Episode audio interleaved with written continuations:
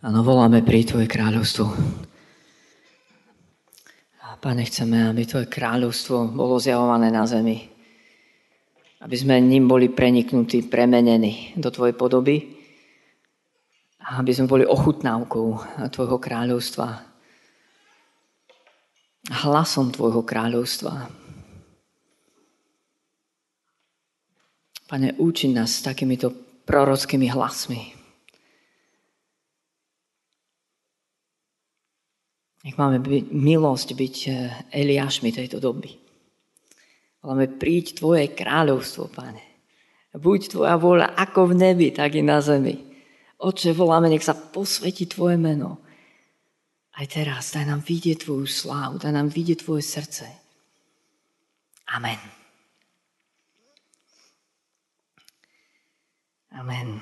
Tak budeme pokračovať teraz už piatou časťou v tej sérii byť Eliášom. Hovoríme o tom, ako byť Eliášom v tejto našej modernej dobe na pozadí príbehu jedného z a, úplne ikonických prorokov starej zmluvy a to je prorok Eliáš. Tak si prosím spolu so mnou môžete otvoriť 17. kapitolu prvej knihy kráľov. Budeme pokračovať v takom druhom príbehu a, a to je príbeh, kedy bol Eliáš eh, poslaný k eh, žene vdove do Sarepty, do Sidonu, úplne eh, do, do pohanského kráľovstva. A, a, a ja nazývam tento príbeh, že je to príbehom vzťahov. Že je to príbehom Božieho kráľovstva vzťahov. A v tej predchádzajúcej časti sme hovorili o tom, že pre Eliáša to vôbec nebolo ľahké ísť, ísť k takéto žene, ísť do centra uctievania bála, ísť do tej krajiny, odkiaľ vlastne pochádzala tá kráľovná Jezábel jeho doby, do centra úplne takéhoto pohanstva. Ale ten príbeh podivuhodne hovorí, že Eliáš išiel bez námietok Nevidíme tam Jonášov scenár alebo iný scenár prosto. A toto, ten príbeh je a, taký, jeden z takých typických. Viacejkrát sa v celej starej zmluve objavuje to, ako a, sa Izrael stane požehnaním pre e, pohanov, pre nežidov. A vidíme, ako niekto z pohanov zareaguje na Bože kráľovstvo vierou. A toto je jeden z tých príbehov. A, takže hovorili sme o tom, že Eliáš mal srdce misionára. Prorocká služba je misia a je, je zároveň zahrania iné národy. Minule sme o tom rozprávali. A teraz vás pozvem do takej druhej časti. Božie kráľovstvo je kráľovstvom vzťahov. Pozemské kráľovstvo je e, kráľovstvom vecí, a majetku, zábavy a toho, čo nás naplní a uspokojí ale nič z toho si nevieme zobrať do nebeského kráľovstva na väčšnosť. Božie kráľovstvo je kráľovstvom vzťahov. A vidíme, že Eliáš je poslaný k žene, k žene vdove e, s chlapcom a, a, a stáva sa súčasťou ich domácnosti na nejaké tri roky. O tom možno na budúce ešte povieme viacej, ale je to o vzťahoch. Eliáš otvoril srdce, tá žena otvorila srdce, je tam ten chlapec a, a Božia vôľa, Božie kráľovstvo sa mohlo zjavovať tam, kde, kde k, takémuto, k takémuto niečomu dochádza. Takže prvá kniha kráľov, 17. kapitola od 8. verša. Potom hospodin oslovil Eliáša, zober sa a odiť do Sarepty, ktorá patrí Sidonu a usad sa tam. Prikázal som tam totiž jednej vdove, aby sa o teba starala. A tak sa vybral do Sarepty a keď prišiel k meskej bráne, práve tam akási vdova zbierala drevo. Zavolal na ňu, prines mi prosím trochu vody v nádobe, nech sa, nech sa napijem. A ten príbeh potom strhujúco pokračuje ďalej, že nareaguje, že a že v momente sa odiš, otočila, odišla, doniesť mu tú vodu. Zaujímavé. A potom on jej povedal, ale vieš čo, dones mi aj, aj posluch alebo upečený taký, taký chlieb. A ona mu povedala, vieš čo, mám poslednú múku, poslednú, poslednú, posledný olej. A akurát sme tu prišli s chlapcom pozbierať drevo, aby sme si z, tohto posledný, z tých posledných surovín urobili naše posledné jedlo a potom nás, nás čaká asi zomieranie hladom. A prosto ten Boží súd, tri roky suchá hladu, a postihol zrejme aj kráľovstva, kráľovstva okolo. A Eliáš jej povedal, vieš čo, takto hovorí hospodin, a z toho a oleja sa ti nebude míňať ani, ani z tej múky a, a na toto slovo choď a priprav to jedlo najskôr mne a potom pripravíš e, sebe a, a chlapcovi. A Takže toto je, toto je ten príbeh. A, a táto druhá časť je o srdci viery. Vidíme tu úplne bizarnú reakciu tej ženy. A ona reagovala vierou. Ona reagovala úplne ochotne, išla mu doniesť vodu. Ne, nežiadala žiadne znamenie, že vieš čo, tak uh, Eliáš povedz mi, daj mi nejaké znamenie, že naozaj sa tam nebude míňať tá múka alebo ten olej a tak ďalej. A mohla mu reagovať reptaním, mohla mu povedať, vieš čo, keby si ty vedel, v sme my tu situácii a, a, tak, a tak ďalej. Prosto. Ale vidíme, že ten príbeh je neobyčajný. Úplne, že neobyčajný. Keď sa vžijete do tej situácie, do tej kultúry eh, Eliáša, tej vdovy, eh, tak vidíte tu úplne neobyčajnú neobyčajnú reakciu. Jedného aj druhého. A jednak, že Eliáš tam vôbec išiel a otvoril srdce. A teraz sa pozrieme na tú ženu. A teraz sa pozrieme na tú ženu. A, a poďme si otvoriť Evangelium podľa Lukáša a 4. kapitolu. Tam sa totiž to táto istá žena spomína. A, a je, to, je to od 25. verša. A celý, celá táto pasáž je o tom, ako pán Ježiš má svoje prvé vystúpenie v Nazarete, prosto v obci, kde vyrastal, vstúpi do synagógy, otvorí im vo zvitku knihu proroka Izaiáša, kde je napísané duch hospodina pána spočíva na mne, lebo pomazal ma kázať biedným radosnú zväz a tak ďalej. A Ježi, Ježiš im hovorí, teraz sa naplnilo toto slovo pred vašimi očami a zvestujem Bože kráľovstvo a Božiu milosť. A oni reagujú pobúrene, že kto je tento. Hej. A, a pán Ježiš im na to odpovedá veľmi zaujímavými slovami. A teraz si ich prečítajme. Lukáš 4. kapitola 25. verš. Pravdu vám hovorím, začas Eliáša, keď sa nebo na 3 roky a 6 mesiacov zavrelo a v celej krajine nastal veľký hlad, bolo v Izraeli mnoho vdov. Ale Eliáš nebol poslaný k nejakej inej, iba k vdove Sidonskej, a, a, do Sidonskej Sarepty. Iba k vdove do Sidonskej Sarepty. Takúto vec im povie pán Ježiš. Hej. Znovu sa vrátim k tomu srdcu misionára Božím zámerom bolo vždycky, aby sme boli požehnaní pre všetky národy.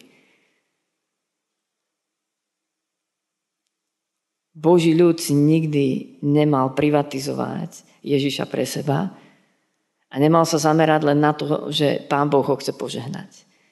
Ale je tu ešte druhá časť Božieho povolania, že Pán Boh robí nás požehnaním pre všetky národy. Preto potrebujeme mať srdce misionára, ak máme byť Eliášmi. A toto bolo vzácne u Eliáša, že on k tejto pohanskej žene išiel bez námietok prosto. Ak chceš byť Božím prorokom a ak chceš, aby Pán Boh k tebe hovoril, nemôžeš byť nacionalista, ani rasista, ani fašista. Musíš mať srdce pre národy. Musíš rozumieť tomu, že nebeský Otec stvoril všetkých tých ľudí, všetky tie národy. Nemôžeš pohrdať niekým, koho stvoril nebeský Otec. Teda môžeš, ale potom nečakaj, že nebeský Otec bude k tebe hovoriť. Ty si si zatvrdil srdce. A urobil si si svoje vlastné kráľovstvo tvoje vlastnej spravodlivosti a predsudkov. Dobre, ale teraz poďme k tej žene. Ona mala zase srdce viery. A odišla a urobila, ako jej prikázal Eliáš, ten 15. verže. Jednoducho konštatovanie. Odišla a urobila, ako jej prikázal Eliáš. A dlhší čas mala čo jesť ona, on, jej domácnosť. To je 15. verš. A ja sa vás teraz chcem spýtať jednu otázku, ak ste pozorne počúvali obidve tieto pasáže. Prvá kniha kráľov hovorí vstaň a choď. A tam som prikázal žene, aby sa o teba postarala. A pán Ježiš hovorí v Lukášovi 4. kapitole, že ale Eliáš nebol poslaný k nejakej inej, iba k vdove do Sidonskej Sarepty. Kto dostal zázrak v tomto príbehu? Koho pán Boh vypočul? Koho potreby boli naplnené v tomto príbehu? Eliášove? Alebo tej ženy? A teraz asi tušíte, e, o čom som hovoril. Som hovoril o srdci viery. Prorocká služba a prichádza ako odpoveď na nejakú situáciu a na nejaké potreby, na nejaké modlitby. Prorocká služba neprichádza len kvôli tomu prorokovi, že on má prorocké obdarovanie a on má nejaké prorocké slovo. A, a celý tento príbeh nie je len o tom, že pán Boh povedal, vieš čo, tak uh, bude tu teraz 3 roky uh, obrovská bieda, lebo je tu Boží súd, bude tu sucho a neúroda a tak ďalej. Ale ja som prikázal žene vdove, aby sa o teba postarala. A nie je to len o tom, že pán Boh sa postará o proroka. Nie je to len o postave toho proroka. Nie je to len o obdarovaní toho proroka. Ale Pán Boh to vždy robí tak, že On toho proroka, alebo to prorocké slovo, alebo to obdarovanie pošle niekde, kde je obrovská potreba a kde nebeský ocko, nebeský otec a vidí srdce jednej ženy prosto. Vidí bezvýchodiskovú situáciu, ale zároveň vidí na dno jej srdca a vidí jej vieru a vidí jej charakter, jej, jej nadstavenie, spôsob, akým rozmýšľa. A toto ma fascinuje na tomto príbehu. Priznám sa vám, že keď si čítam aj prvú knihu kráľov, aj tieto slova pána Ježiša, tak si uvedomujem, že Eliáš je poslaný k tej žene. Tá žena bola tam pripravená pre neho. A, a takýmto spôsobom sú uvoľňované aj prorocké dary. A, alebo akékoľvek iné dary podľa mňa v cirkvi. Keď si eh, čítame prvý eh, list Korinským 12. kapitolu, všetky tie duchovné dary sú uvoľnované tiež podobným, podobným spôsobom, že je niekde nejaká žena, alebo muž, alebo chlapec, alebo ktokoľvek, že je niekde nejaký človek s obrovskou potrebou a so srdcom viery. A potom je tu niekto, kto môže mať srdce misionára a a spojí toto svoje srdce s nebeským, so srdcom nebeského Otca a je ochotný ísť. A tam sú uvoľnené zázraky. Tam sú uvoľnené zázraky. A áno, videl som pokusy o prorockú službu aj za zavretými múrmi štyroch stien kostolov, alebo modlitební, alebo nejakej e, prednáškovej miestnosti. A, ale najčastejšie som videl, že prorocká služba bola uvoľnená a tam, kde niekto išiel e, za nejakou potrebou niekomu slúžiť. A, a zrazu tá prorocká služba išla sama od seba. A ukážem vám tento princíp ešte na, na jednom mieste. Poďme si spolu otvoriť Evangelium podľa Marka, 6. kapitolu. A, a tam je to veľmi, veľmi zarážajúco tak vyjadrené. Ježiš vo svojej odčine. Takže čítam Evangelium podľa Marka 6. kapitolu od 1. verša. Na to vyšiel odtiaľ a prišiel do svojej odčiny. A učeníci ho nasledovali. Keď prišla sobota, začal učiť v synagóge a mnohí, ktorí ho počúvali, veľmi sa divili a hovorili, odkiaľ to má? A čo je to za múdrosť, čo mu bola daná? A čo sú to za prejavy moci, čo sa dejú jeho rukami. Rozumiete? Videli nadprirodzené Bože konanie cez, cez pána Ježiša. A ďalej to pokračuje. Či to nie je ten tesár, syn Márie a brat Jakubov, Jozefov, Júdov a Šimonov? A či mu sestry nežijú tu medzi nami? A pohoršovali sa na ňom.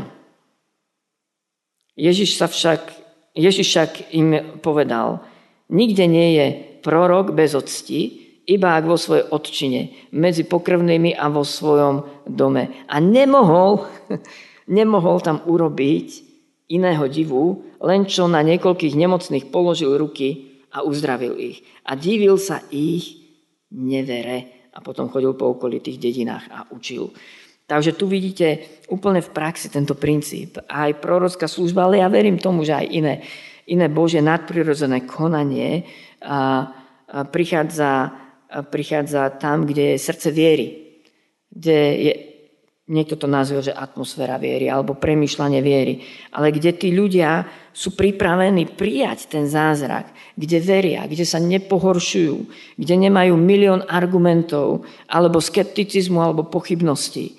Ježiš, a toto je úplne veľmi paradoxné miesto v Novej zmluve, e, Ježiš, Boží syn, nemohol urobiť iného divu na tom mieste.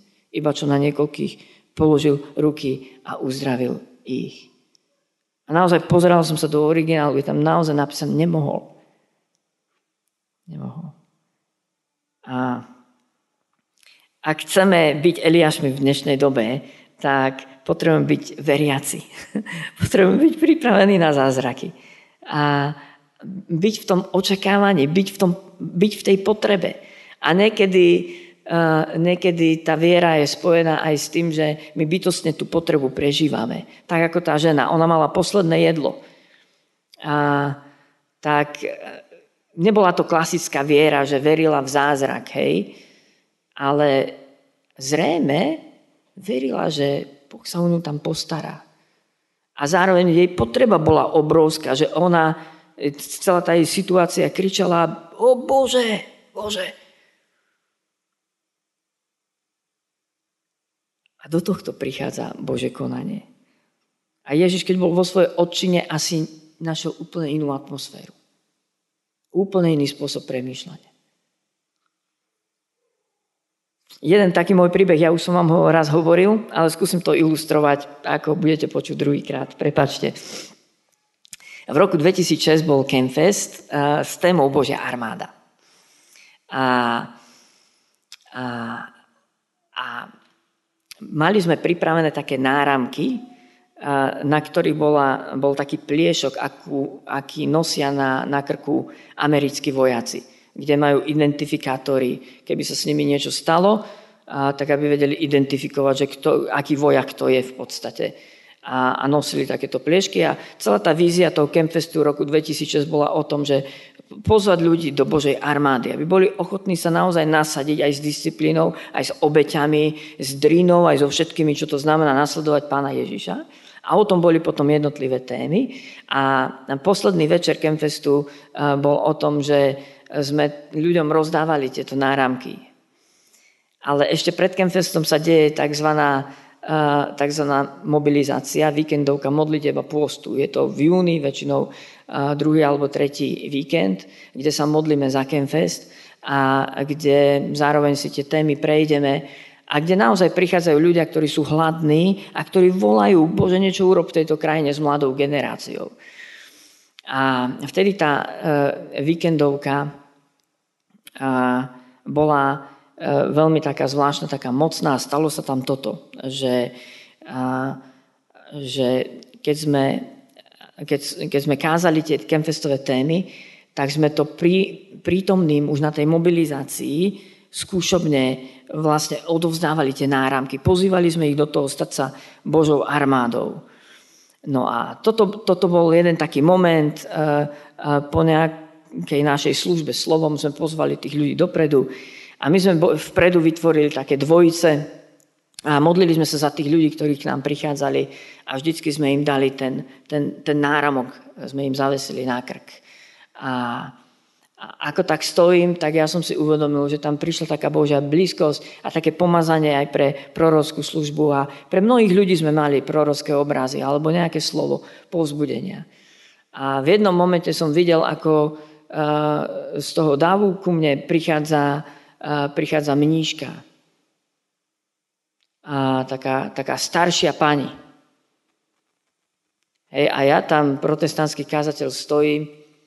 Prvé myšlienky boli, čo ja tejto, tejto mníške poviem, hej? Teda všetky tie predsudky protestantov, katolíkoch a tak ďalej. A, a druhá myšlienka, už keď sa blížila ku mňa, bola odo mňa na dva kroky, tak som si uvedomil, že ona má na hlave ten, neviem, ako sa to volá, taký, taký čepec, ale taký širší bol. Hej? Okrem toho, že bola v čiernom, tak mala ešte aj, aj takéto niečo na hlave. A druhá myšlienka moja bola, ako ja to prevlečiem cez, cez to, čo má na hlave. Ten náramok, ako je to zavesím na krk. A keď bola odo mňa na krok, tak prišiel taký prorocký obraz. A ja som zrazu videl takú nádobu, takú vázu, alebo taký kalich to bol, ale taká, taká, taká vyššia nádoba to bola. A a ako urobila ten posledný krok ku mne, tak ten kalich sa zrazu, ten obraz, sa takto rozšíril do takej obrovskej misy, ale na tej stopke. Takej obrovskej misy. A do toho mi zaznelo slovo, že Boh rozšíri službu a vplyv tej ženy voči mladým ľuďom. A, a do toho prišla ešte moja myšlienka. To sa vám tak hmíri. Aj vaše vlastné myšlienky. A hovorím si, toto nemôže byť od pána, prosto toto je dôchodkynia, stará pani, ako ja jej môžem dať slovo, že pán Boh rozšíri jej službu pre mladých ľudí. To som si musel vymysleť. A všetky teraz tie pochybnosti. Ale povedal som si, dobre, budem poslušný, odovzdám to tak, ako som to prijal, nič som si nechcel prikrášliť. To sú tie veci, ktoré keď slúžite prorocky, tak nemôžete nič pridať a musíte byť obyčajní a musíte byť bez predsudkov, bez zabrán, lebo tam, tam koná Otec nebeský. A toto bola pre mňa veľmi veľká škola, táto skúsenosť. A, a ja som jej odovzdal to slovo, modlil som sa za ňu, už neviem, ako sme to prepchali cez ten e, čepes, to už si nepamätám, zavesili sme jej náramok, ona odišla. Až o rok na ďalšiu mobilizáciu prišla a hovorila toto svedectvo. A ja som o nej rok nepočul. A ona povedala, Michal, my sme išli na tú mobilizáciu zúfale s ďalšími mníškami. Boli z rádu školských sestier v Prešove. A snažili sa slúžiť mladej generácii. A nič im nefungovalo. Robili kluby, nefungovalo to. Použili ten program a nefungovalo to. A oni sa postili a modlili a povedali si, urobíme ešte toto, ideme na tú modlitebnú E, mobilizáciu, budeme sa postiť a uvidíme, že, že čo prosto, lebo nevieme zasiahnuť mladú generáciu. A potom sa vrátili po tej mobilizácii aj po celom Kemfeste, nadšené, a začali skúšať nové veci. Znovu otvorili kluby, znovu, znovu chceli na hodinách náboženstva osloviť tie deti a znovu tá rezistencia, znovu narážali na stenu a nešlo im to.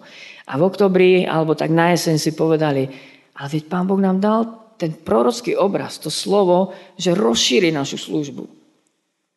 Tak už úplne zúfale, vtedy sa dopočuli o alfa kurzoch, tak si povedali, tak poďme vyskúšať alfa kurzy. A, a vtedy začalo také kvázi ako keby prebudenie cez e, tieto školské sestry medzi mladými v Prešove. A a dneska tam môžete vidieť to spoločenstvo Maranata, keď sa na to pozriete, tak, tak vidíte neuveriteľné Božie dielo, ktoré tam Boh koná. A oni začali robiť tie alfa kurzy a decka sa im začali obracať. Začali na to reagovať. Tak začali robiť školenia alfa kurzov pre ďalšie rádové sestry a ďalšie komunity katolické. A, a po pár rokoch mi potom táto sestra Helenka sa volá, povedala, Michal, už nedokážeme rátať, koľko mladých ľudí sa obrátilo cez tie alfa kurzy. A toto je len taký jeden príklad, ktorý som vám chcel povedať. Ak chceme byť Eliášmi, musíme mať zlomené srdce pre tých ľudí. Nesmieme mať predsudky. Musíme dovoliť Bohu, aby konal tam, kde On koná. A On vždycky ide cez tie naše ohrady. A a prekračujete tie naše očakávania a to, ako by Pán Boh mal konať, alebo ako by sme ho chceli vidieť. A toto vidíme v tomto príbehu, keď prišiel k tejto vdove. Tam vidíme presne ten, tento istý princíp. Tento istý princíp. A srdce viery. Srdce viery, srdce očakávania, hladu. A toto som videl tak veľakrát. Prísť, že bolo uvoľnené prorocké slovo a práve do situácií ľudí, ktorí neskutočným spôsobom na toho Pána Boha očakávali. Áno, môžeme urobiť aj inú vec, môžeme prísť na prorocký seminár niekde, sedieť v lavici a povedať, o páne, bolo by dobre, keby si ku mne prehovoril, môžeme ísť dopredu potom na výzvu, lebo chceme prorocké slovo a zažiť niečo nezvyčajné. A častokrát nehovorím, že nepríde prorocké slovo, ale nejak to není ono. Nefunguje to. Nemá to tú hĺbku. Alebo to poslúži len na to, že tak niekto nás chcel povzbudiť, potešiť. A Eliáš je poslaný k žene, ktorá mala obrovské výzvy, obrovské potreby. Obrovské potreby. A on tam šiel. A na druhej strane tá žena bola tam pripravená pre neho. A takto to celé pôsobí. A ak chceme byť Eliášmi dnešnej doby, tak možno to neznamená len mať krásne, pekné semináriky prorocké alebo niečo podobné. Ale to znamená ísť tam, kde sú obrovské potreby a nechať sa pánom viesť, dovoliť mu, aby nás tam, aby nás tam viedol. V závere vás som ešte upozorniť ešte na jeden príbeh identický, takmer, e, takmer dvojička tejto, tohto starozmluvného príbehu je v Novej zmluve, je to v 15. kapitole Evangelia podľa Matúša. A tam je ten príbeh, kedy Pán Ježiš zobere svojich učeníkov do končín Sidonu a Týru, presne na to isté miesto. A a stretávajú tam kanánku, ktorá ide za pánom Ježišom, kričí za ním a hovorí, zmiluj sa, pane, uh, syn Dávidov, moja dcera je hrozne trápená démonom, je posadnutá. A on jej neodpovedal ani slovo, on držal v napätí celú tú situáciu. Ja verím, že kvôli tomu, že tam skúšal učeníkov, že či im dôjde, že aj oni budú poslaní k pohanom, nielen k Židom, ale na tie najnezvyčajnejšie miesta, k tým najnezvyčajnejším ľuďom, ktorých nebeský Otec ale vidí ako najvhodnejších adeptov pre zázrak. A, a tá žena ten zázrak tam dostala v tom príbehu, prečítajte si Evangelium podľa Matúša 15. kapitola 21. verša. A, a keď jej hovorí, že nie je dobré vziať chlieb deťom a hodiť štena tam, táto žena na to reaguje, ale páne, veď aj šteniatá sa živia odrobinkami, ktoré padnú zo stola ich pánov. A vtedy je Ježiš povedal, žena, veľká je tvoja viera. Nech sa ti stane, ako si želáš. A v tú hodinu jej dcera ozdravela. A na takéto miesta prichádzajú Božie zázraky. Tu sú uvoľnené duchovné dary. A k takýmto ženám sú posielaní Eliášovia. A zrejme sa to stane nielen mne, ale aj tebe. že na takéto miesta budeme poslaní. A toto zažijeme. A na miesta, kde je veľká potreba núdza alebo, alebo veľká viera. Srdce viery. Srdce viery vidíme v tomto príbehu u tejto ženy. Amen. Nebeský oče, ja sa modlím za to, aby sme zažili takéto veci ako Eliáš. Že nás pošleš ku konkrétnym ľuďom. Na konkrétne miesta obrovskej potreby. Obrovsk, obrovských možno trápení, možno smutkov, nedostatkov, možno víziev tejto doby. Pane, modlím sa, aby sme mali vieru, aby sme ťa vedeli posluchnúť, aby sme vedeli prísť k takýmto, k takýmto ľuďom. Aby sme vedeli byť pre nich odpovedou na ich modlitby, na ich potreby. Byť pre nich zázrakom. byť pre nich tvojim hlasom, byť pre nich tvojim dotykom. Pane, daj nám srdce viery, aké vidíme v tomto príbehu. Taký hlad po tvojom Božom konaní. Také očakávanie na teba. Amen.